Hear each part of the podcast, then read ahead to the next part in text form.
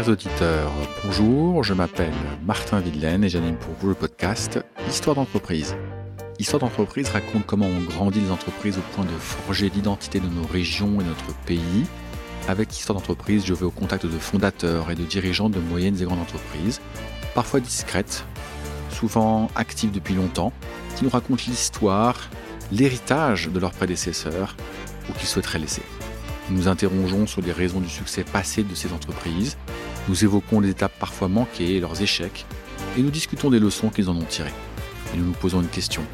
Pourquoi et comment continuer de grandir au service d'un monde de plus en plus rapide? Comprendre ce qui a fait grandir les sociétés dans le temps long pour mieux les faire grandir demain, c'est tout l'enjeu d'histoire d'entreprise.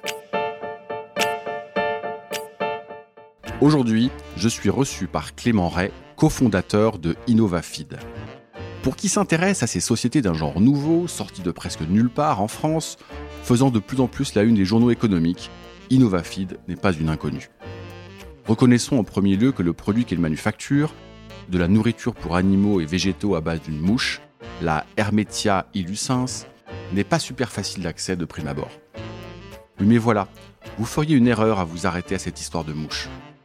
InnovaFeed est en train de révolutionner l'élevage de poissons dans le monde, rien de moins. Les poissons sont aujourd'hui majoritairement nourris à base de farine, dont la production pose des problèmes croissants de soutenabilité et contribue au réchauffement de la planète. InnovaFeed, à sa manière, en remplaçant ces farines par des insectes, reconstitue ainsi un cycle naturel. Quand je me suis rendu rue de Maubeuge pour rencontrer Clément, je me suis retrouvé coincé en bas de l'immeuble, je n'avais pas vu la toute petite icône de la société au point que j'ai cru d'abord m'être trompé d'adresse. Pas de sonnette, Clément ne répondait pas, et il ne m'avait pas laissé de téléphone d'un quelconque secrétariat. Un jeune homme est finalement sorti à vélo, me laissant l'opportunité d'entrer à mon tour. Des vélos, il y en avait partout, jusque dans l'escalier. J'ai cherché entre les étages, la société occupe presque tout l'immeuble maintenant, mais rien n'indiquait le bureau de Clément. J'ai finalement poussé une porte et ai découvert une jeune femme en visio dans un couloir, et une salle de réunion où quelques jeunes gens travaillaient consciencieusement au milieu d'un joli bazar et d'autres vélos. Le ton était donné. Bonjour, je cherche Clément Ray. Pouvez-vous m'aider à le trouver s'il vous plaît? À quel étage est son bureau? Ah, euh, je ne sais pas. Mais il a un bureau, euh, rassurez-moi. Eh bien, c'est que je n'en suis pas tout à fait certaine. En fait, je, crois que non. Ah, et savez-vous comment je pourrais contacter son secrétariat? Cela va être difficile, il n'en a pas. Donc euh, personne dans cette salle ne sait si Clément a un bureau, comment le joindre et où. Mais Clément existe-t-il? Rire dans la salle. Et Clément va me sauver. Il nous a fallu quelques secondes pour connecter, ancien consultant que nous sommes tous les deux. J'étais intrigué par ce jeune homme venant de lever avec ses associés en à peine 6 ans presque un demi-milliard d'euros.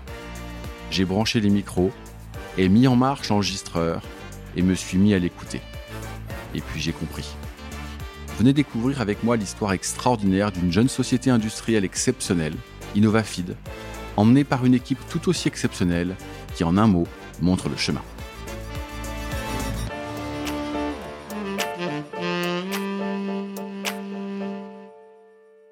Clément, enchanté. Ça me fait très très plaisir de te rencontrer. On va parler d'InnovaFit. Tu vas nous raconter euh, ton projet. On se connaît absolument pas. On se connaît par un ami interposé, euh, Nizar, qui, a eu la gentillesse de, me présenter à toi. Est-ce que tu peux te présenter euh, à la communauté en, quelques mots, à ceux qui nous écoutent en quelques mots?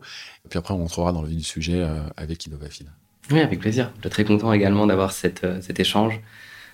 Quelque part, j'ai fondé InnovaFeed il y a six ans et demi avec euh, la volonté de créer un projet qui contribuerait à construire le système alimentaire de demain. Euh, pouvoir euh, nourrir toute la planète, prendre du plaisir à manger, et en rendant le système compatible avec les enjeux environnementaux, que ce soit en termes d'émissions de, CO2 ou de biodiversité.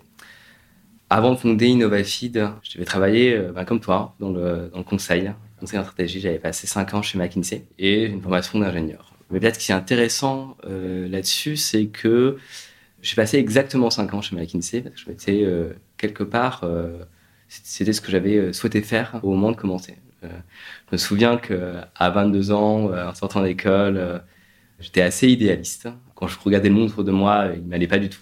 plein de choses que je comprenais pas, plein de choses que je trouvais inacceptables. D'accord. J'avais un peu l'envie viscérale de, contribuer à, à, changer les choses mais l'intuition, euh, tu avais besoin de comprendre comment ce monde fonctionnait avant de commencer à changer les choses. Donc, c'est juste à la marge, en fait, du, du, système. Et j'avais pris un, pris un engagement euh, avec moi-même. C'est après cinq ans de faire une pause et de te poser la question de ce que je voulais en faire.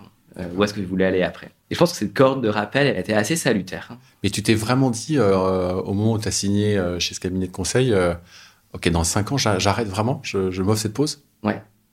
Ouais, absolument. Je m'étais, okay, okay. Je, parce que je sentais que, que le système pouvait me transformer, me faire oublier en fait la raison pour laquelle j'étais venu, qui était d'apprendre et de comprendre. D'accord. Et est-ce que tu as appris alors pendant ces cinq années? Tu as compris? Bah, je pense que je pense que oui. Tu apprends en fait, euh, tu apprends euh, comment les décisions sont prises, qui est-ce qui décide, sur quelle base, sur quel principe.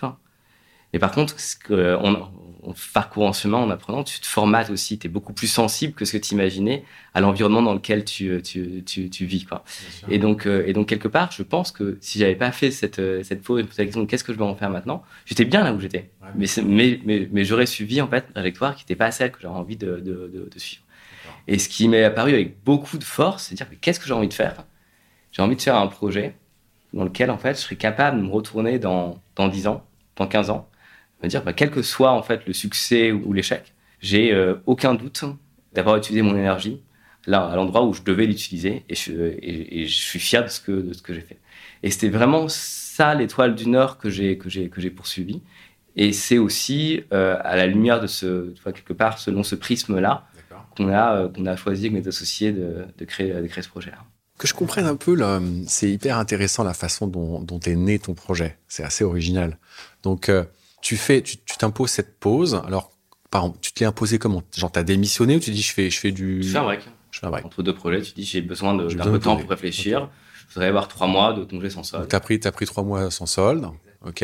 Et comment t'es venu l'idée de dire on va faire InnovaFeed Ça aurait pu être autre chose. Ouais, c'est ça que je comprends en t'écoutant. Ça aurait pu être autre chose. Déjà, en fait, au départ, c'était pas certain que je reviendrais pas. J'aimais bien ce que je faisais en fait dans ouais, ce cabinet de ouais, conseil. Ouais. Je travaillais beaucoup dans le développement économique, je travaillais dans le projet de, dans la santé, dans l'éducation. T'étais à Paris? J'étais à Paris, mais j'ai bossé beaucoup en Afrique de l'Ouest. Euh, okay. J'ai travaillé beaucoup depuis le bureau de Casablanca. Ah, c'est notre deuxième point commun. Alors. Sur des projets au Sénégal, en Côte ah, d'Ivoire, euh, au Gabon, pour des gouvernements, pour la Fondation Gates. Donc, je trouvais quand même un petit peu de sens dans ce, que, que, tu faisais. Dans ce que je faisais. J'étais plutôt, plutôt bien. Donc, la première question que vous me posez, c'est est-ce que je veux poursuivre dans cette voie qui était assez, euh, assez confortable? En fait, non. Euh, c'est le moment de bifurquer ouais. et j'ai suffisamment appris et, euh, et je vois pas forcément, même dans la trajectoire de, de, succès que je pourrais prendre à gauche, un épanouissement qui, euh, qui, m'attire. C'est la première question. Et assez vite, euh, la réponse a été oui, il faut je faut je, bouger. Il faut bouger. Et après, j'étais à la recherche d'un projet où, euh, où on allait pouvoir construire quelque chose qui, qui n'existait pas, qui avait, qui avait, du sens et dont on avait besoin. Je pense que fais de l'insecte est venu d'assez loin, presque un peu comme un défi, un peu presque un peu une provocation, je pense. D'accord en train de prendre un, un verre avec une de mes associés euh, Aude. Euh, on était dans un café dans le, dans le 5e arrondissement et on parcourait la carte. Bah, par exemple, je suis sûr que dans, dans 15 ans, dans cette carte, il y aura des insectes. Et là, il n'y en a pas. Euh, c'est complètement absent. Et là, on part euh, un peu dans notre, dans notre délire de, de, de, fil, de fil en aiguille. On dit, bah oui, il faudrait avoir comment est-ce qu'on fait pour pouvoir l'introduire, créer des recettes, des chefs. Et après, on laisse un petit peu cette idée, cette idée en plan parce qu'elle semblait, en fait, quand même assez, un peu trop exotique. Et un peu plus tard, en fait, euh, je me réintéresse à des sujets de nutrition animale, d'impact, d'où est-ce que venait l'impact environ, environnemental de notre, alimentation. J'ai des grands chiffres en tête. Hein. J'avais le chiffre que 33% d'émissions de CO2 au niveau mondial, c'est lié au système alimentaire, que 80% de la perte de biodiversité, c'est lié au système alimentaire, soit à travers la surpêche, la déforestation, l'usage de pesticides. J'avais vraiment conscience de ces enjeux. Et quand tu regardes un peu les grandes masses, les industries de l'élevage sont responsables d'une bonne partie des, des, défis. Et au sein de, de, de notre élevage, pourquoi ça a autant d'impact sur l'environnement euh, C'est la façon dont on, on, alimente nos animaux. Et là, j'ai fait le lien en fait entre les, entre les, entre les deux discussions. Je me dis, mais en fait, pourquoi est-ce qu'on n'utiliserait pas l'insecte autre part que dans la chaîne alimentaire? On était tout excités. On se rend compte qu'en fait, bah oui, bah, c'est logique, les poissons à l'état sauvage, ça, manque des, ça mange des insectes. Euh, et tu commences à jouer avec quelques chiffres, tu te rends compte que la taille de marché est là.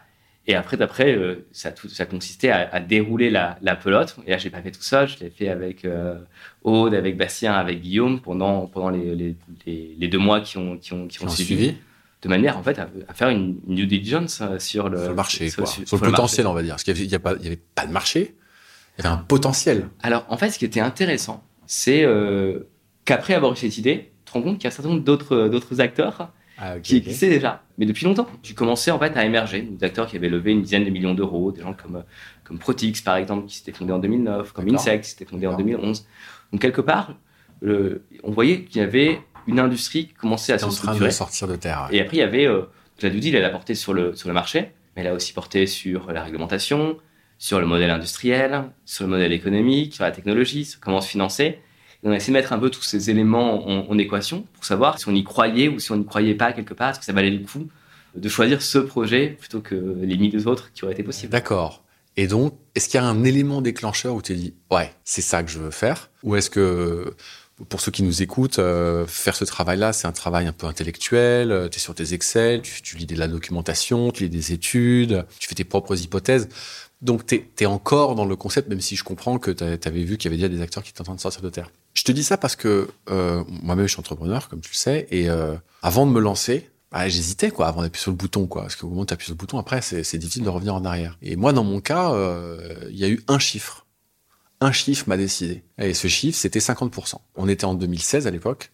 Et en 2016, il y avait une étude de, l'un de nos anciens concurrents, parce que c'était le BCG qui avait sorti cette étude, et qui avait dit en 2020, 50% de la force de travail américaine aura fait au moins un projet dans l'année en tant qu'indépendant. Et je me suis dit, mais ce chiffre est juste monstrueux. Bon, alors le BCG peut se tromper, on peut tous se tromper, personne ne connaît le futur, mais ils sont quand même un peu sérieux. Et je me suis dit, mais en fait, c'est ce truc est juste monstrueux. Et donc, euh, ça va arriver en France. Ça va forcément arriver. Quand j'ai vu ce chiffre, c'est ce document qui m'a dit on y va. Toi, est-ce que une fois que tu as fait cette étude, tu as discuté avec tes associés, euh, avec Aude et les autres, est-ce qu'il y a eu un élément où tu te dis mais ouais, mais ok, on y va ou ça s'est fait de manière un petit peu comme ça, naturelle? Euh, Non, c'est très intéressant. Moi, je pense qu'en fait, il y a une partie qui est rationnelle, une partie qui est plus dans les dans les quelque part, ouais, quelque part, si je dois faire l'analogie entre ton 50% et, les, chiffres qui m'ont convaincu, c'est ce que j'ai déjà partagé. C'est-à-dire, en fait, on ne peut pas continuer comme on est en train de, faire. C'est le système alimentaire n'est pas compatible avec nos euh, enjeux environnementaux.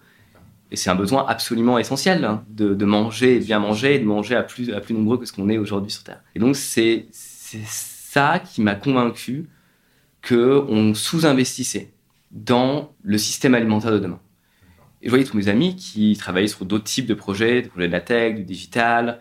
Je me dis, mais en fait, le, défi de rendre compatible notre système alimentaire avec les enjeux environnementaux sans perdre en fait cette dimension plaisir de l'alimentation, elle est essentielle et c'est un combat d'une génération quelque part.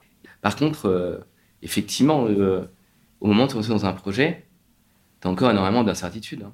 Surtout quand la technologie, on avait euh, quelques quelques idées, mais il y avait énormément de, de, Peut-être l'élément le plus frappant, c'est la réglementation. En 2007, au moment où on prend la décision de se lancer, il était interdit de nourrir des animaux et des poissons avec des protéines d'insectes. Il y avait des discussions au niveau de l'Europe, mais on ne savait pas si ça allait prendre un an, cinq ans, dix ans. Alors, ok, avant qu'on rentre là-dedans, parce qu'il faut quand même que tu présentes Innovafid, il faut quand même que nos auditeurs sachent de quoi on parle. Tu, peux juste dire en, ultra synthétique ce que fait Innovafid Quelque part, Innovafid produit des, euh, ingrédients, en particulier des protéines, à partir d'insectes pour nourrir les animaux, en particulier des, poissons d'élevage, euh, mais aussi euh, des, des, poulets et des chiens et des chats. Et si on prend un peu de recul, ce que l'on fait, c'est redonner à l'insecte la place qu'il a dans la nature, parce que l'insecte, dans la nature, a pour rôle de recycler des, déchets, comme des, fruits, par exemple, de transformer ces déchets en humus et ce faisant de réinjecter dans la chaîne alimentaire des nutriments parce que les insectes sont ensuite euh, mangés par des, par des oiseaux, des petits mammifères, des poissons. Et c'est un des principes de circularité de la nature. C'est ce principe de circularité qu'on euh, souhaite, euh, souhaite réintroduire. Donc, ce que tu nous disais, c'est que Innovafit produit de, de, la nourriture pour, pour animaux au sens large du terme, avec différents segments, à base d'insectes. Est-ce que tu peux, avant qu'on rentre dans les problématiques que tu as rencontrées, parce que je pense qu'on a rencontré tout un tas, où en est Innovafi dans quelques mots? Ça fait six ans et demi qu'on a fondé la société. Aujourd'hui, on a euh, deux sites de production en France, dont euh, le site qui est le plus, euh, le plus important au monde. On est sur le point de poser la première pierre de notre premier site aux États-Unis. On a, on a un peu plus de 400 dans la société, dont 250 ingénieurs, docteurs, qui travaille sur le développement technologique en tant que tel, parce que c'est euh, ça aussi la clé pour pouvoir euh, faire émerger ces industries de, rupture. On a levé euh, un peu plus de 500 millions d'euros Et, et, on a signé des contrats commerciaux avec différents clients pour une valeur supérieure à un milliard d'euros. C'est quand même pas mal en six ans et demi. Je ne m'attendais pas forcément à, à parcourir tout ce chemin en six ans. M'attendais pas à ce que la, la route soit aussi sinueuse. Et quelque part, c'est toujours paradoxal parce que c'est la même chose pour toi en tant qu'entrepreneur. Si tu regardes devant, c'est vertigineux. Tu as l'impression que tu as quelques Everest encore euh, à, à, escalader. Ouais, j'ai pas, j'ai pas tes chiffres. Hein. quand tu regardes derrière, euh, effectivement, ça donne un peu le courage de, de, de, mettre tes crampons et ouais. de l'Everest. Parce qu'on a encore énormément de choses à réaliser. Hein. Euh, je pense qu'il y a le, le, déploiement international est un, est un défi majeur. La maturité industrielle est, est, aussi un défi majeur sur lequel en fait on a des, des très belles avancées, mais il y a, ouais, beaucoup, quelques questions il y a, sur le sujet. Il y a beaucoup, beaucoup de travail encore à faire.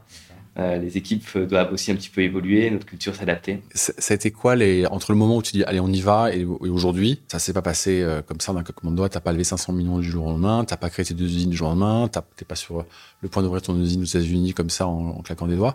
Pour toi, c'était quoi les, les, grands marqueurs où tu dis là, là, là, je suis vraiment en train de franchir un truc? Donc on prend la décision de lancer le projet en, en février 2016. On se retrouve dans un petit appartement à Paris euh, à 4 ouais. en mai 2016, le 15 mai. C'était la première journée. Euh... On se souvient toujours de ce premier jour. Ouais. Tu vois, moi, c'était un 1er avril de la même année.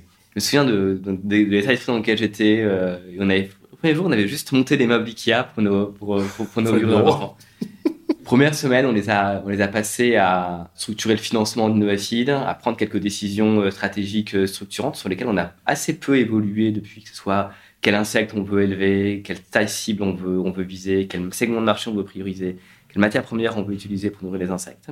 Et on a également euh, commencé à construire la chaîne de valeur, c'est-à-dire quel serait, quel serait le modèle, quels seraient nos clients, de manière à pouvoir poser les différentes briques au fur et à mesure. En août 2016, deux, trois mois après, on s'installe dans des labos de recherche. Dans l'appartement dans lequel on avait été à Paris, en fait, avant, on élevait des insectes dans la salle de bain. On, on a essayé d'élever des insectes non. dans la salle de bain, mais avec un succès euh, catastrophique. absolument catastrophique, c'est-à-dire que okay, okay, okay. les insectes euh, s'échappaient, on ne savait absolument pas euh, comment s'y prendre. Mais en fait, on voulait quand même avoir un peu les mains dans le cambouis euh, dès le début. Donc, en août 2016, à, cette époque-là, on s'arrêtait pas au mois d'août. Hein. On s'installe dans des, dans des laboratoires de recherche à Ivry. Donc, on se retrouve dans 200 mètres carrés. C'était absolument immense. Pour, on pose nos deux vivariums et euh, notre, notre table de réunion au milieu de cet espace qui nous semblait immense. On commence à recruter l'équipe. Quand tu dis on commence à recruter l'équipe, tu avais déjà des fonds? Ouais. Alors, ce qu'on avait fait, effectivement, dans ces deux premiers, de ces, de ces deux premiers mois, on avait fait une, une opération qu'on appelle SEED. On avait levé, on avait levé 700 000 euros. Euh, auprès de, de, business angels qui étaient en fait essentiellement des, des, gens avec qui on avait travaillé, des anciens collègues qui euh, comprenaient pas grand chose, hein, mais qui plutôt pariaient sur, pariaient sur l'équipe. Je pense que leur réflexion, c'est juste, ben, si eux y croient, ils ont un peu plus à perdre que, que nous, on va, on va, les suivre. On, on va les suivre. Donc, ok, donc premier chèque de 700 000 euros euh, de quelques business angels qui sont des copains ou des anciens clients ou employeurs. Vous faites vos premiers recrutements, premier entrepôt, premier labo. Exactement. On se rend compte que ça va prendre du temps, en fait, d'arriver à à maîtriser euh, toutes les étapes, les optimiser au stade de laboratoire. Ce qu'on cherchait à faire, c'est maîtriser l'intégralité du cycle de vie de l'insecte. Donc faire en sorte que nos insectes se reproduisent, qu'ils pondent des œufs, que ces petites larves survivent, qu'elles grossissent, qu'elles se développent à la bonne taille, qu'on soit capable d'extraire de ces, de, de, ces larves les ingrédients qui nous, qui nous intéressent et que ces ingrédients avaient la bonne performance euh, pour euh, nourrir des poissons. C'est tout ça que tu testes en labo. Tout ça qu'on voulait, qu voulait tester. Mais je pense qu'on avait euh, conscience que ça allait nous prendre un peu de temps, qu'on aurait encore plus de temps de l'optimiser. On avait l'impression qu'on n'avait pas ce, ce temps-là, étant donné la façon dont le marché se développait. Et le retard qu'on avait sur nos principaux concurrents qui s'étaient lancés euh, 5 ouais. ans, 7 ouais. ans, euh, avant. Et donc, on prend la décision de construire en parallèle un pilote industriel. Septembre, octobre 2016, on dit on n'a pas grand-chose à perdre, on va le plus vite possible, on, on recrute notre équipe de R&D on fait la R&D, mais en parallèle, on construit notre pilote industriel. Mais attends, je comprends pas. Tu te lances dans la construction d'un pilote industriel alors que tu n'as pas encore validé le, le processus même de, de, de, de, cycle de vie de tes, de tes insectes? Oui, il manquait pas mal de choses. On n'avait euh, ni la technologie, ni l'équipe, ouais. ni les financements. Il y a beaucoup de, il y a beaucoup d'inconscience. Mais tu sens, en fait, euh, que quelque part, au départ d'un projet, tu n'as rien à perdre. Tu rien à perdre. Et tu fais le pari euh, que tu vas euh, réussir à te financer que tu vas réussir à recruter l'équipe, que tu vas obtenir l'autorisation euh, de construire et que, tu, vas avancer suffisamment rapidement en R&D pour au moment où tu démarres euh, ton site, avoir maîtrisé à une échelle un ah, peu plus importante le, le, le, process. Ah, je suis scotché là, ok. Ouais, mais je pense que c'est le principe. C'est pour ça que je pense que certains entrepreneurs peuvent aller vite au départ, parce qu'ils n'ont rien à perdre. Après, aujourd'hui, on a beaucoup, beaucoup plus à perdre, mais au départ, rien à perdre. Euh, il faut qu'on y aille, on a absolument rien à perdre. Et donc, on dit déjà comment est-ce qu'on va faire pour financer ce projet. C'était 5-6 euh, millions d'euros d'investissement. Et l'idée qu'on a eue, c'était de euh, se greffer sur euh, un projet existant qui avait une communauté d'agglomération pour construire un bâtiment relais qui visait à accueillir une activité économique. C'était à Cambrai. Ils avaient le projet de construire un bâtiment de 2000 m2 pour accueillir des activités logistiques des activités économiques dans un village qui s'appelle Gouzecourt. On avait dû visiter une euh, cinquantaine de sites possibles pour, euh, pour ce pilote. Et on dit c'est celui-ci qu'il faut qu'on retienne parce qu'on va pouvoir faire financer la partie infrastructure euh, du projet par la communauté d'agglomération qui a ce projet de bâtiment relais. Et nous, en fait, on va rembourser ben, cet investissement à travers les loyers. Quelque part, c'était un moyen de prouver sur les 5 millions d'euros, 3,5 millions d'euros. Sur le reste des financements dont on avait besoin, on les a obtenus par des financements bancaires, des aides publiques également qui nous permet de réunir le, million 5, 2 millions d'euros. Euh, encore. Sur la façon de s'y prendre pour pouvoir construire le process à échelle semi-industrielle, on était quatre ingénieurs.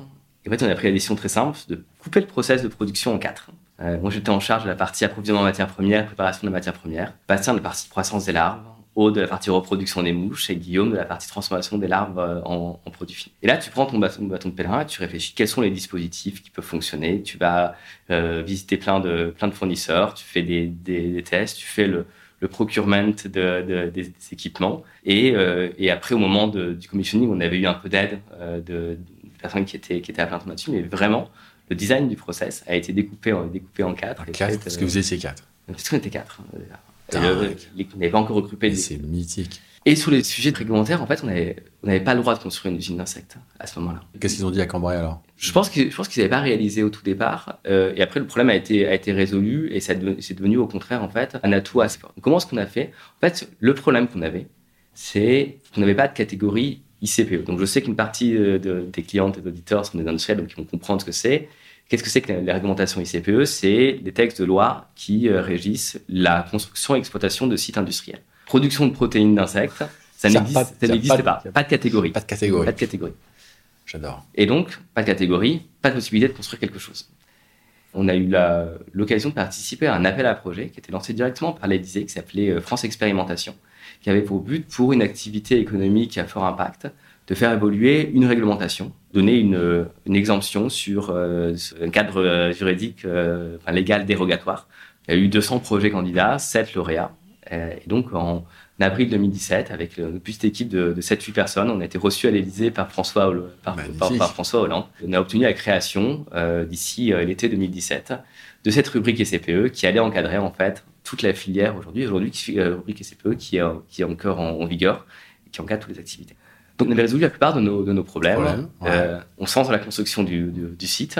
On été euh, extrêmement impatient. La construction commence en, en juin 2017. Donc là, tu lances, tu lances la production, tu as, as, tes permis CPE, mais tu pas encore de clients, tu pas encore de marché. Si, puisqu'on travaille un peu sur tous les sujets. Il y a quelque chose d'assez intéressant quand tu es entrepreneur, c'est euh, que tu as besoin de casser un, un cercle. Tu as besoin de te... Tu as besoin d'avoir les deux en même temps, quoi. Tu as besoin d'avoir trois choses, en fait. Tu as besoin de, quelque part, de, de te financer tu as besoin d'avoir des, besoin des clients. Pour avoir des, clients, tu as besoin d'avoir un outil de production, un produit qui fonctionne. Pour avoir cet outil qui fonctionne, un outil de production, tu as besoin d'avoir des financements.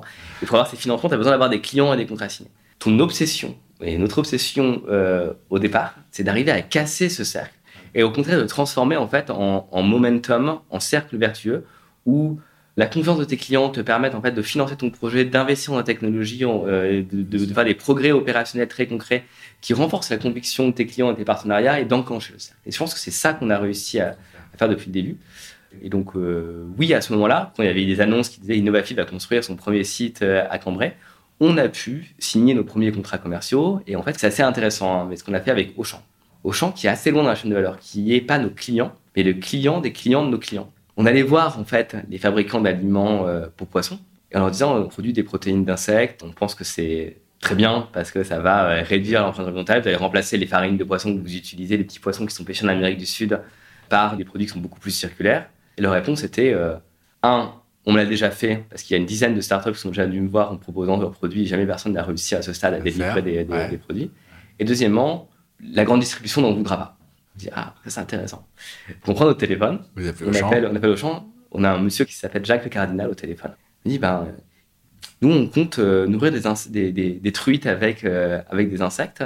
Il paraît que la grande distribution ne voudra, ne voudra pas. Sa réaction, c'est comment ça? Mais moi, quand je, vais, quand je vais à la pêche, je vais pêcher avec des, asticots, des, mouches. C'est extrêmement naturel. Je prépare largement que mes truites que je vais vendre chez Auchan euh, soit nourris avec des insectes, plutôt qu'avec du soja ou des farines de poisson. Et je vais être le premier à le faire. Ce monsieur réunit en fait ses, ses, ses fournisseurs, qui sont des pisciculteurs, qui réunissent à leur tour leurs fournisseurs, qui sont des fabricants d'aliments, qui sont notre propre client, et on se retrouve avec les quatre maillons de la chaîne de valeur pour construire le jeu. Et donc là, on signe les choses. Si reprends l'histoire, effectivement, on commence à construire les choses en 2017. Le site démarre en octobre-novembre 2017, après avoir une construction d'un bâtiment, installation du process. Magnifique.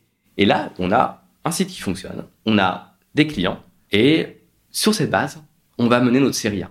Donc on lève une quinzaine de millions d'euros, une partie en dette, une partie en equity, pour pouvoir euh, continuer en fait à se, à se développer. Je vais essayer d'aller un peu plus vite hein, pour la suite de l'histoire, mais euh, ce principe de paralléliser les développements, on a continué à le faire un petit peu, parce que dès 2018, on décide de lancer un projet à très grande échelle hein, qui est situé en Picardie, qui s'appelle Anel, un projet en partenariat avec Teros. Donc là, c'est, on est plus sur 5 euh, à 10 millions d'investissements, on est sur 100 millions d'euros d'investissement. Pour lancer ce projet, euh, on a différents développements en termes de, de, financement. On a fait une série B six mois après notre série A, où cette fois, en fait, on lève 40 millions d'euros sur une valorisation qui était six fois plus importante que la série A, parce qu'on avait démontré énormément de choses avec le démarrage euh, du site. On signe des gros contrats de, vente avec des, leaders comme euh, ADM et Cargill. Et là, récemment, au mois de, juin, au cours de l'été, on a euh, fait notre dernière opération de financement, qui est un financement de 150 millions d'euros, avec notamment l'entrée au capital de ADM et de Cargill, qui sont en fait, mine de rien, les, numéro 1 et 2 euh, mondiaux d'agroalimentaire. Bah, bien sûr. C'est un peu comme le mode de la tech euh, si euh, tu avais Apple et, Google qui investissaient dans le capital, bien sûr. Voilà. Magnifique. Alors, c'est évidemment un immense succès. C'est pas te flatter que de le dire. Est-ce que tu as eu l'impression qu'il y a des trucs que vous avez vraiment, vraiment bien plantés, quoi? Dans ces six ans, tu disais, OK, là, aujourd'hui, avec le recul, magnifique succès, mais sur le chemin, il y a quand même eu quelques, quelques plantages. Tes plantages viennent souvent, en fait, d'un manque de lucidité sur la façon dont tu vas construire son équipe et d'entourer, de la faire évoluer suffisamment rapidement pour s'adapter aux différentes, différentes, différentes phases du projet. Et d'être pas suffisamment euh, agile sur ta capacité à, à, te rendre compte que le paradigme dans lequel tu étais était soit à changer, soit n'était pas le bon et de, de, se remettre en cause. Je pense qu'en fait, c'est d'être un peu plus concret avec une équipe qui a beaucoup, euh, beaucoup grossi. Je trouve que ces derniers mois, on avait perdu en, en agilité parce qu'avec une équipe de 400 personnes, la complexité est beaucoup plus importante que dans une équipe de, 200 ou 200 personnes. Et on a mis un petit peu de temps à réaliser pour pouvoir gérer cette complexité. On avait besoin d'autres types de talents qui viennent compléter en fait l'équipe initiale et de, créer la bonne alchimie entre un peu plus de seniorité et d'expérience et l'énergie et la, culture des, premières équipes pour conserver, rester un peu qui on n'est pas se, pas, pas se renier, mais en même temps amener les compétences qui nous permettent de, gérer cette complexité et de reprendre le, rythme de, croisière qu'on avait eu jusqu'à présent et qui est essentiel hein, pour prendre le leadership de cette industrie. Ah, je comprends. Et après, oui, il y a beaucoup aussi de. Enfin, je pense qu'on a. Tu, le sens aussi dans la façon dont on, je raconte l'histoire. Je pense a différents moments, on a pris des risques, des, risques, importants. On a démarré notre, notre site de Gouzecourt, on a mis 6 euh, à 9 mois euh, pour être capable de produire notre première tonne de, protéines. Hein. C'est confronté à un nombre de, de, défis, de, détails auxquels on ne s'attendait pas du tout. Sur le site de notre site en Picardie, qu'on appelle le site de, de Nel, euh, on l'a aussi construit très rapidement et on a, euh, on a beaucoup de, paris technologiques. Certains sont révélés gagnants, d'autres pas. C'était, un peu, c'était un parti pris. Mais avec la posteriori, mais pourquoi est-ce qu'on a tenté ça? Ça avait, ça avait peu de chance de, fonctionner. A posteriori, c'est toujours un peu plus, un peu plus facile. Tu, tu évoques le, le quatuor que vous avez été au moment où vous avez lancé l'aventure. Euh, j'ai pas vérifié avant de venir, je te prie de m'excuser, mais ils sont toujours là. Il y en a qui ont quitté l'aventure. Bah, Guillaume a quitté l'aventure en 2019. On a dirigé la société à, à trois depuis, euh, depuis ce moment-là. Euh, Bastien focalisant sur les sujets euh, d'opération, Aude les sujets de technologie et moi sur les sujets de business. D'accord. Est-ce que dans l'entourage depuis toutes ces années, tu as le sentiment qu'il y a eu des hommes et des femmes qui ne font pas partie de ce quatuor de départ, qui ont été vraiment game changer. Alors aujourd'hui, je connais le, discours classique, c'est oui, mais j'ai toute mon équipe, je compte beaucoup sur elle, et c'est vrai, et, je, le crois bien volontiers. Et d'ailleurs, c'est pas forcément dans tes équipes d'ailleurs. Peut-être des personnes où tu te dis ouais, lui ou elle, je lui en, je dois, je lui en dois une. Ah, ça, ça, ça appelle plusieurs réflexions de mon côté. La première, c'est qu'est-ce qui distingue tes associés des, euh, des, autres membres de ton équipe? C'est le fait de partager euh, enfin, à 100% la responsabilité, la charge mentale en fait du succès euh, du projet. c'est des décisions difficiles à prendre hein, dans, un, dans, un, projet comme celui-ci, des arbitrages, des choix humains. Et surtout quand tu es un jeune entrepreneur, ça fait beaucoup de bien de se dire en fait c'est une décision que je prends de façon collective avec euh, deux autres personnes. Ouais, ouais. Je suis pas tout seul en, en qui j'ai vraiment, vraiment confiance. Ça permet de prendre des, des, des meilleures décisions et tu as besoin de les prendre avec des gens avec qui, euh, qui ont vécu toute la trajectoire avec, euh, avec toi et qui partagent en tant qu'associés tout le poids en fait hein, de ces décisions, aussi bien ses, ses, conséquences que la difficulté à les prendre étant donné le, le chemin qui a été, qui a été suivi. C'est ce qui distingue. Après, entendu, je pense que moi j'ai toujours été impressionné par, euh, quelque part, euh, la foi qu'une partie des membres de l'équipe avait euh, dans, ce, dans, ce, projet pour nous rejoindre. J'ai des, des, dizaines de, de, de, de noms, de noms en tête. je pensais à des gens comme May ou comme Audrey, May Valrabon, qui nous a rejoint en 2017, absolument passionné parce qu'on faisait. travailler aussi dans le conseil, conseil à New York, divisé par quatre son, son, son salaire ce moment-là, en fait, on est juste démarré notre site de Gouze court, comme je l'ai raconté. On partait à 4h30 du, du matin en, C1 euh, de, de, de, Paris pour aller sur le site. Euh, on avait les groupes de faire, de faire fonctionner les choses. Et tu as quelqu'un qui, qui s'embarque dans l'aventure avec toi, qui, qui y croit. Je pense aussi à, à, Audrey Schuller, qui nous a rejoint aussi mi-2017, qui a en fait tout installé euh, tout seul. C'était une camarade de, de, de promotion, des filles qui a le plus d'énergie que je connais qui aujourd'hui continuent, toutes les deux continuent à avoir un rôle euh, essentiel. Euh, Maëlle prend la responsabilité de general manager pour les US. Euh, Audrey pilote les projets de déploiement de nouveaux CAPEX. Donc une sorte d'engagement au projet d'adhésion aux, valeurs mm. et, de, et de foi dans ce... Et ça, ça nous donne une, énergie de, de, malade en fait. Vraiment tellement envie de... Tu, tu te bats pour ton idéal, pour ta vision. Tu te bats aussi pour tous ces gens qui t'ont fait confiance, ouais. Qui t'ont fait confiance. Et je peux en citer des dizaines et des dizaines d'autres y compris des gens qui sont arrivés récemment, qui contribuent à, renouveler en fait l'âme euh, de, ce, de, ce, de, ce, projet. Et bien sûr, il y a aussi des gens qui ne travaillent pas chez Novafil et qui ont fait que le projet est ce qu'il est, ce qu'il est aujourd'hui. Et des gens qui le font de façon euh, complètement désintéressée. Et, et qui croient en toi, qui croient dans le projet, qui croient dans l'équipe. C'est ça. Et tu sais même pas comment ils ont tellement été euh, structurants dans, là où on, on est arrivé. Tu sais même pas comment leur envoyer l'ascenseur. Et, et, plus ils en font, plus ils en font. C'est ouais, terrible ouais. soi. J'avais évoqué en fait euh, Jacques le, Jacques le Cardinal. Euh, c'est celui qui en France a chez Auchan a structuré la, les, les, filières. Il y a aussi certains euh, partenaires chez, chez Cargill, par exemple. Je pense à Hélène Div, qui a construit sa carrière aussi en parallèle du projet de Novafide. Aujourd'hui, elle est présidente de la partie euh, nutrition aquacole euh, chez Cargill et chez nos actionnaires, chez c'est un peu c'est un peu la même chose chez les, les maires hein, qui ont accueilli le, le projet. projet ouais. Quelque chose qui l'anecdote moi qui m'interpelle toujours beaucoup, c'est euh, la décision qu'a pris le maire de Cambrai de construire le bâtiment pour Innovafid. Ouais. Et quelques années après, je lui ai demandé euh, pourquoi. Il m'a dit ben ce qui m'a convaincu, euh, enfin je comprenais rien à ce que vous faisiez. Moi c'est clair. Mais ce qui m'a convaincu, c'est que vous étiez une équipe de laquelle transpirait euh, une énergie et, et une âme euh, très forte. Il me dit si euh, ces gens-là y se croient, battent. Ouais. se battent, ouais. euh, alors qu'ils ont tout à perdre. Je sais pas pourquoi nous en fait, qui avons plus rien à perdre, c'est un vieux monsieur aussi, hein, euh, on, on, les on les suivrait pas. Et qu'en revanche, si euh, Clément vous étiez venu tout seul me voir, je savais pas si j'aurais eu j'avais eu affaire à un, à un fou, à un illuminé, ouais, à un éluberlu.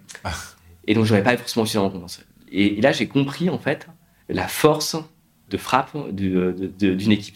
Il peut y avoir un fou individuel, mais la puissance de leadership d'une équipe euh, qui croit et qui est unie est infiniment plus, euh, puissante que la force d'entraînement d'une seule, seule personne. Bien sûr. Ça m'amène à euh, évoquer un point qui, me, frappe de plus en plus. Ça t'aura pas échappé que, euh, la France est réconciliée avec l'entrepreneuriat depuis environ dix ans, on va dire, très schématiquement. T'en es euh, un des fers de lance, il y en a plein d'autres tu fais partie de ces gens qui euh, partent avec un bagage euh, extrêmement fort, extrêmement puissant, extrêmement solide au moment où tu te lances. Tu as fait des études, tu es ingénieur, tu as été dans un, des plus grands cabinets de conseil de la planète.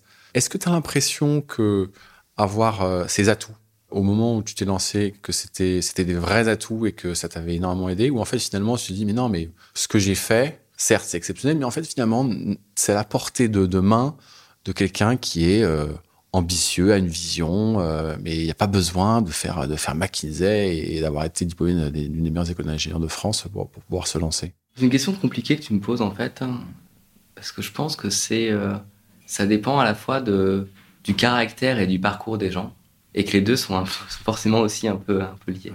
Et j'ai eu du mal en fait à, à répondre complètement à la question, la question peut-être que je vais te, je vais, je vais la, je vais la prendre à un angle un peu différent. Moi, avec mon caractère, je pense que j'avais eu besoin de ce, parcours initial et de cette formation et j'aurais été pas capable de le faire pour plusieurs raisons. Je pense qu'une part, j'avais pas assez confiance en moi. Parce que tu as besoin, en fait, d'une certaine confiance en toi pour pouvoir te lancer dans ce, type de projet. Confiance que tu construis quand tu constates que tu es capable de, faire des choses qui est reconnues par les autres. Donc, par exemple, ça peut être plein de choses. Mais moi, ce qui a été euh, assez structurant, c'est de me dire, bah, je peux être chef de projet, d'un projet un peu complexe, avec des équipes qui sont très exigeantes, et de m'en sortir à la fin que les gens soient contents. Avant de faire mes premiers projets, en fait, dans cette année de conseil, je, je, doutais énormément de ma capacité à le faire. Et se prouver à soi-même, ça, une fois, deux fois, trois fois, quatre fois, c'est aussi complètement euh, différenciant dans ton capital confiance. Et je pense que par contre, le capital confiance en soi, il est euh, essentiel hein, pour pouvoir s'engager dans un, projet entrepreneurial. Parce qu'en fait, tu puisses parce que tu prends plein d'échecs, tu entraînes les gens, faut que tu te convainques que tu vas y arriver. Et donc, si tu pars pas avec un capital si important, je pense que tu vas t'essouffler. Ouais, donc ça, tu dis finalement, ce qui est le plus important de tout, c'est ce fameux capital confiance. Alors, je pense que c'est un, des, premiers paramètres qui me vient à l'esprit. L'autre point qui est essentiel, c'est que tu montes, euh, en tout cas dans, certains, dans le domaine que je connais, je connais plein de choses que je connais pas, mais tu as besoin de l'appui d'énormément de gens. Euh, tu ne peux pas du tout construire les choses tout seul. Tu as besoin d'avoir de la confiance de banques, de clients, d'investisseurs, de grands groupes, d'élus, euh, des réglementaires. Et en fait, les gens, les questions qu'il faut se poser, c'est comment les gens vont te percevoir. Qui vont voir, certes, euh, ils, vont, observer est-ce que ton discours est articulé, est-ce que le projet fait du sens, mais aussi d'où est-ce que vient la personne que j'ai en, face, de moi. Et, mine de rien, même si c'est quelque chose que je pense qu'on a dû enfin, correspond pas à, un idéal. On aimerait, euh, je pense que ça, je pense que ça joue.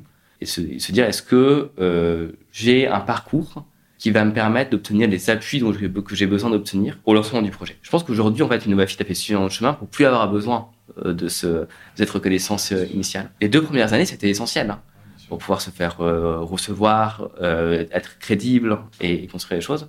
Donc, les deux, les, deux choses que je suis capable d'extraire de, ma propre expérience, on conseille à des entrepreneurs qui potentiellement, c'est est-ce que vous avez suffisamment confiance dans votre capacité à réussir?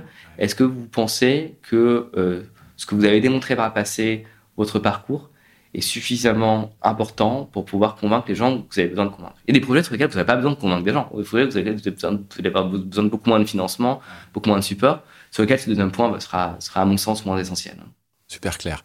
Euh, je vois le temps qui passe et puis il euh, faut, qu'on s'arrête bientôt, mais j'en viens tout doucement à des sujets plus de, plus macroéconomiques. Non seulement tu illustres une forme de nouvel entrepreneuriat en France, mais tu aussi illustres la réindustrialisation de, ce, notre petit pays. Il y a une prise de conscience, elle, qui est plus récente de ces sujets-là. Moi, j'y travaille beaucoup en ce moment, je te, je te raconterai ça hors micro aussi. Qu'est-ce qui, euh, d'après toi, toi tu l'as vécu dans ta chair, mais qu'est-ce qui doit absolument être changé dans notre petit pays pour que des projets comme le tien et d'autres grandissent plus vite, mieux euh, ou sortent tout court parce qu'il y a des projets qui ne sortent pas. Tu as entièrement raison d'insister sur euh, la dimension euh, industrielle du projet de Novafit parce que on n'a pas encore évoqué depuis le début, mais c'était presque aussi important dans le choix du projet que son impact environnemental. Pourquoi? Parce que je pense que l'impact de l'industrie sur le tissu social est essentiel et extrêmement important. Et je l'oppose à l'impact qu'un des projets tech, purement digital, euh, qui est radicalement différent. Dans des projets tech, dans des projets digitaux, il n'y a pas de place pour tout le monde. C'est un peu les phénomènes de Silicon Valley, où il y a une partie de la population extrêmement bien formée, qui sont capables, qui trouvent leur place, qui sont capables de capter une quantité de valeur, de richesse absolument considérable. Et ça polarise énormément la société. Parce qu'il y a une partie de la population qui n'a rien à faire en fait dans ce modèle, si ce n'est utiliser les technologies. Mais il n'y a pas de rôle en tant que consommateur, mais pas en tant que exactement créateur de valeur. L'industrie c'est très différent. L'industrie la place pour tout le monde, quel que soit en fait son euh, là où l'endroit où tu habites, quel que soit ton parcours, quelle que soit ta formation, quelle que soit tes, aspirations. Et je trouve ça très très fort et c'est un truc qui me motive énormément dans la construction de ce projet, c'est de faire société avec des gens qui ont des, parcours, des, des, visions, des modes de vie extrêmement extrêmement différents. Moi, j'ai habité pendant un peu plus d'un an à Nel euh, sur euh, euh, sur le site et c'est quelque chose qui, qui, qui était extrêmement important pour moi de parce que je pense qu'en perdant l'industrie, on perd une, source de prospérité mais aussi en fait on assiste à la un délitement très fort social parce que c'est on perd cette, possibilité d'encontre, cette possibilité de faire projet, faire société avec des gens qui ont des, des backgrounds très très différents. C'est la raison pour laquelle c'est c'est loin d'être anodin. C'est pas, pas seulement une question de prospérité, c'est aussi une question. Tu dis faire société, toi, tu dis. Ouais, faire société, c'est vivre ensemble un projet qui nous unit tous, même si on est très différents. Et là, chacun contribue sur une partie du projet, que ce soit piloter une ligne de production, que ce soit euh, réaliser des analyses, que ce soit euh, pour mon CFO lever 250 millions d'euros, mais, mais tous ensemble, quoi. Et on partage en fait les avancées. Et d'ailleurs, on a des moments un peu ritualisés euh, une fois par semaine où on réunit toute la société pendant une demi-heure et on partage différentes avancées sur différentes dimensions. Et ça donne en fait, ça permet à tout le monde de vivre euh, les progrès, de, les progrès de, ce projet. C'est ça que j'avais faire, euh, faire société avec, avec ce groupe. Et alors, qu'est-ce qui, d'après toi, doit absolument changer? Je te catapulte ministre de l'Industrie, là. Tu fais un truc, un seul. Moi, je pense que le principal point, c'est simplifier certains sujets réglementaires et les rendre plus rapides. Je prends un exemple très précis c'est pas le sujet du financement, à mon, à mon sens. C'est pas le sujet de, de formation. Je pense qu'on n'est pas trop mauvais sur, euh, sur ces, sur ces thèmes-là. C'est le sujet du temps nécessaire pour développer un projet industriel. En France, il faut 18 mois entre le moment où ton projet est entièrement finalisé, entièrement designé, et tu l'as déposé à l'ADREAL, à la ton permis et ta demande d'ICPE, et le moment où tu vas avoir l'autorisation de poser, de poser la première pierre de ton projet. 18 mois. Aux Pays-Bas, c'est 3-4 mois. En Allemagne, c'est moins de 6 mois. Ça veut dire qu'en fait, n'importe quel projet en France va prendre un retard de, 12 mois, 12-18 mois. Dans les filières industrielles extrêmement innovantes, c'est un facteur assez rédhibitoire parce que c'est pas les c'est pas les les, les plus les, pas les gros qui mangent les petits c'est les rapides qui euh, c'est les rapides qui mangent qui mangent les lents euh, et euh, et aujourd'hui sur les filières de de batteries d'hydrogène. Cette expression, les rapides mangent l'élan. Ouais. C'est vrai, euh, c'est absolument. Et je pense qu'en fait, en France, on a quand même, faut être euh, assez lucide. Qu'il y a un phénomène de désindustrialisation qui a, qui a lieu, enfin, surtout tu les connais mieux que moi, mais la part du, PIB que représente l'industrie, c'est 12-13, ouais, c'est extrêmement, extrêmement faible et ça a décru. Il y a d'autres chiffres aussi qui sont, euh, qui sont assez intéressants pour moi, c'est le nombre de sociétés qui font partie des 100 plus grosses capitalisations boursières qui ont été créées il y a moins de 40 ans. Et il y en a quatre fois moins qu'aux États-Unis. Qu'est-ce que ça veut dire? C'est qu'on a raté une partie importante des virages technologiques ces dernières années. Et je pense que pourquoi est-ce qu'on a raté Il y a beaucoup de, beaucoup de facteurs, hein, mais un des facteurs pour lesquels on a, on a raté certains virages technologiques, c'est parce qu'on n'a pas été assez rapide.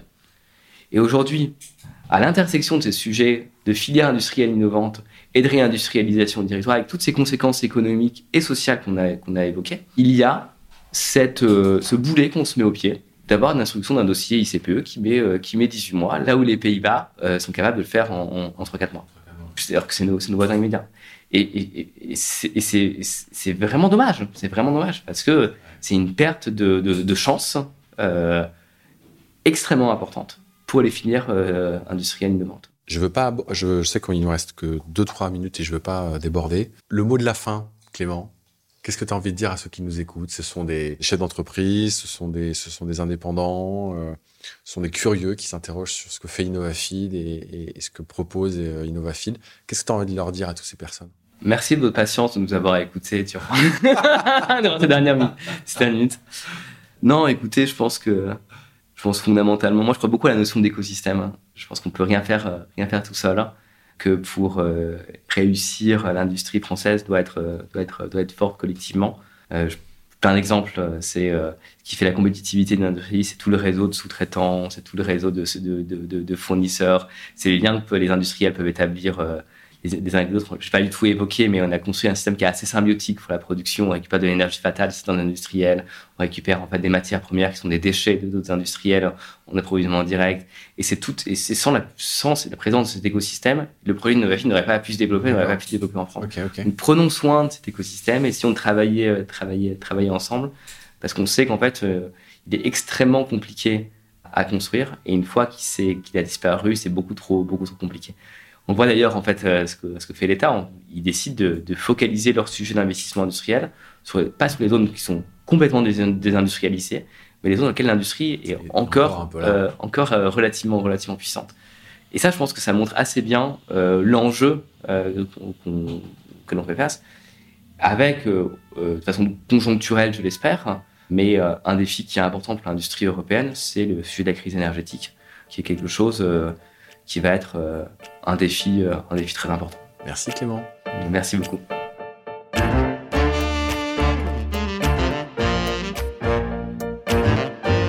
Merci d'avoir écouté Clément. J'étais un peu groggy après cet entretien. Clément et son équipe ont pris des risques fous que beaucoup n'auraient pas pris. Beaucoup d'autres, en prenant les mêmes risques, se seraient pris les pieds dans le tapis ou pire encore. En un mot, ils sont allés à la vitesse de la lumière. À plusieurs reprises dans son entretien, Clément évoque sa volonté d'aller vite, soit pour rattraper son retard technologique sur ses concurrents, soit pour prendre de l'avance et adresser l'immense marché qui l'attend. Il le dit un moment dans l'entretien. Avant, les gros mangeaient les petits, maintenant ce sont les rapides qui mangent les lents. S'il a déjà tant réussi à son si jeune âge, c'est qu'il a très certainement raison même dans le secteur industriel que l'on caractérise par la longueur de son échelle de temps. Toutes les histoires d'entreprise sont également disponibles sur le site de bluebirds.partners, site de la communauté d'indépendants que j'anime et qui conseille ou remplace des dirigeants. C'est toujours pour moi un immense plaisir de vous faire découvrir des sociétés sous un jour nouveau, comme Innovafi d'aujourd'hui. J'espère que vous en tirerez le même plaisir. Encore merci pour votre soutien et à très bientôt.